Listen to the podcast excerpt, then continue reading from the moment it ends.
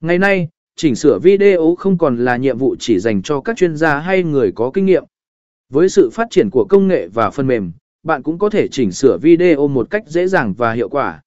Dưới đây là một số công cụ chỉnh sửa video miễn phí tốt nhất dành cho người mới bắt đầu. E Y1. Nếu bạn sử dụng hệ điều hành Maco, Y1 e là một công cụ tuyệt vời để chỉnh sửa video miễn phí.